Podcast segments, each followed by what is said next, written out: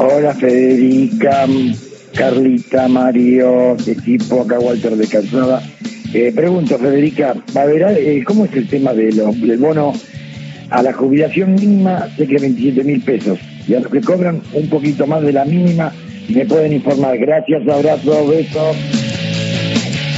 Como lo prometido es deuda, INE con Mary se ocuparon y en línea alguien que sabe, el que más sabe, te digo, de tema previsional, Cristian de Alessandro, el doctor de Alessandro es abogado especialista en previsión social. Gracias, Cristian, por atendernos.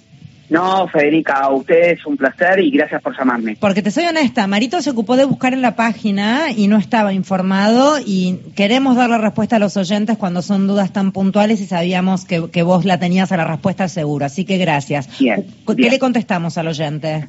Eh, te, pediría si me repetís la pregunta o si me pones el audio porque no alcancé a escucharlo, pero vuelta. sé que era el tema del bono. Sí, ahí va, escucha.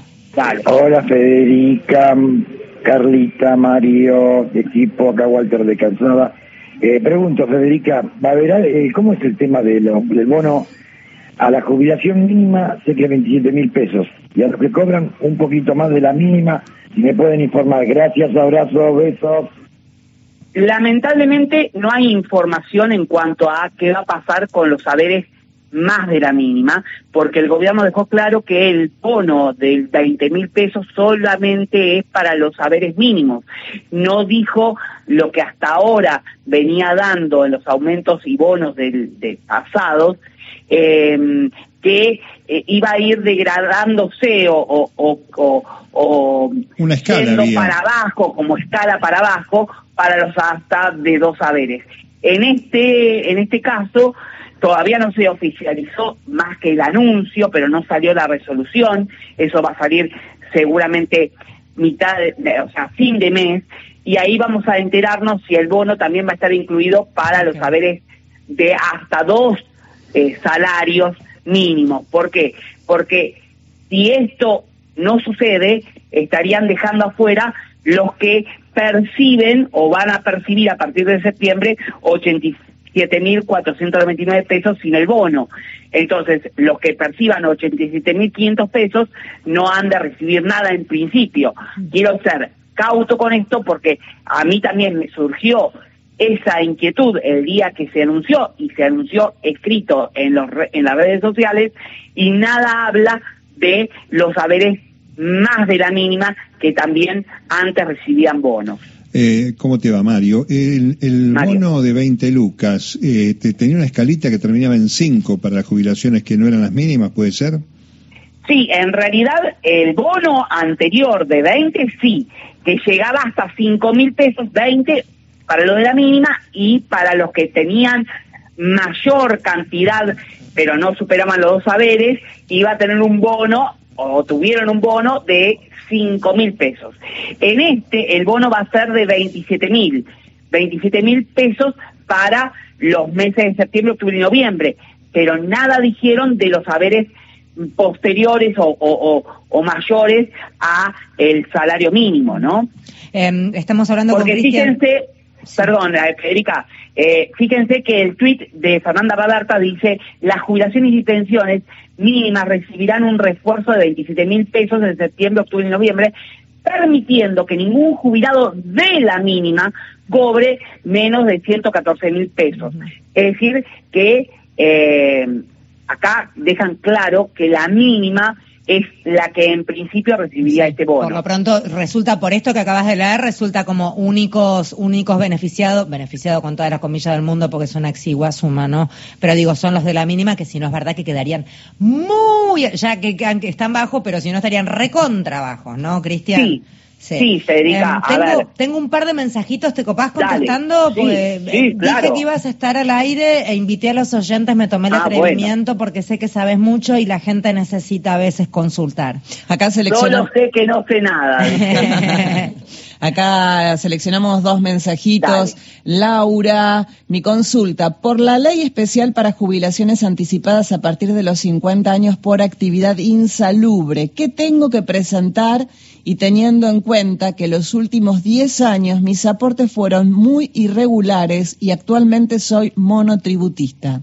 Bueno, es un consultor. Esto ya es para el consultorio médico más que para el consultorio previsional. Eh, a ver, primero que no hay una ley anticipada para las jubilaciones de estilo, o sea, mezcla un poco, pero sí hay que tener en cuenta los aportes insalubres que pudo tener, porque al parecer no son todos insalubres y no son todos comunes. ¿Qué significa esto? Los insalubres son los que, mal llamados insalubres, son los que tienen un aporte diferencial o en todo caso también una quita en la edad de eh, la edad de servicios o edad jubilatoria. Puede ser a los 60, si es un hombre a los 60, si es una mujer a los 55, dependiendo la actividad insalubre que ha hecho. Pero eh, para tener la totalidad de la jubilación insalubre y poder jubilarse antes de lo previsto en la ley jubilatoria, tiene que reunir la totalidad de esos aportes insalubres. Si reúnen aparte y otra parte común, es decir, 60 la mujer y 65 el hombre, no se jubila ni a los 60 si es mujer o 65 al hombre, ni se jubila anticipadamente eh, por la insalubridad. Se jubila a, a mitad de camino. ¿Por qué? Porque se hace una especie de, de, prorrateo entre la insalubridad y las tareas comunes y se jubila. En este caso, para redondear y no hacerla más mezcolanza, lo que yo les sugiero es, primero, tener la documentación de la insalubridad y de las empresas por las que aportó en tareas insalubres. ¿Por qué?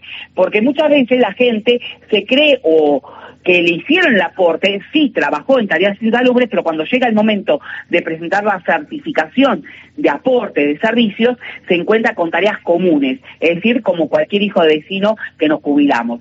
Y eso es un obstáculo gravísimo porque, porque el, el empleador le hizo el aporte, pero no le reportó la condición de insalubridad a su trabajo. Entonces ahí tenemos que pelearlo y mucho. Bien. Eso, juntar los aportes y dos, acercarse al ANSES con todos los aportes que tenga y con la clave de seguridad, de la clave fiscal que la otorga la FIP porque ella es monotributista o él es monotributista y ver qué situación está y poder ordenar los papeles para si se puede jubilar ahora, bien, y si no, por lo menos ordenar esos papeles para que le digan si no se jubila ahora, ¿en qué año o con cuántos años se va a jubilar esa persona? ¿Me explico? Sí, un, chino, pero espero que lo haya entendido. Y si no, que te consulten, Cristian. ¿Cuál es tu, tu Instagram o por dónde es la vía para que la gente pueda consultarte?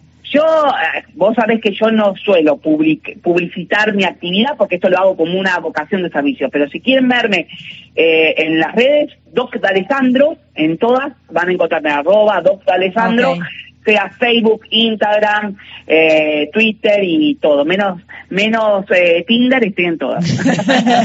Está muy bien. A ver, tenemos una con, con, alguna con poco tiempo que nos queda, a ver si lo podemos compartir. Uno más, tenía un retiro transitorio por invalidez por error administrativo, ya que anotaron mal mi mail, dejaron de pagarme y me citaron para empezar todo otra vez recién para el 8 de noviembre. ¿Se puede hacer algo? Está lleno de esas cosas lleno. Es, que sucede. Sí. Porque la gente, cuando le dan un retiro transitorio, justamente es un retiro transitorio. A los dos años de que se le otorgó la prestación transitoria, la persona tiene que volver a ir a dónde? A la comisión médica, para que la comisión médica revise la condición de salud.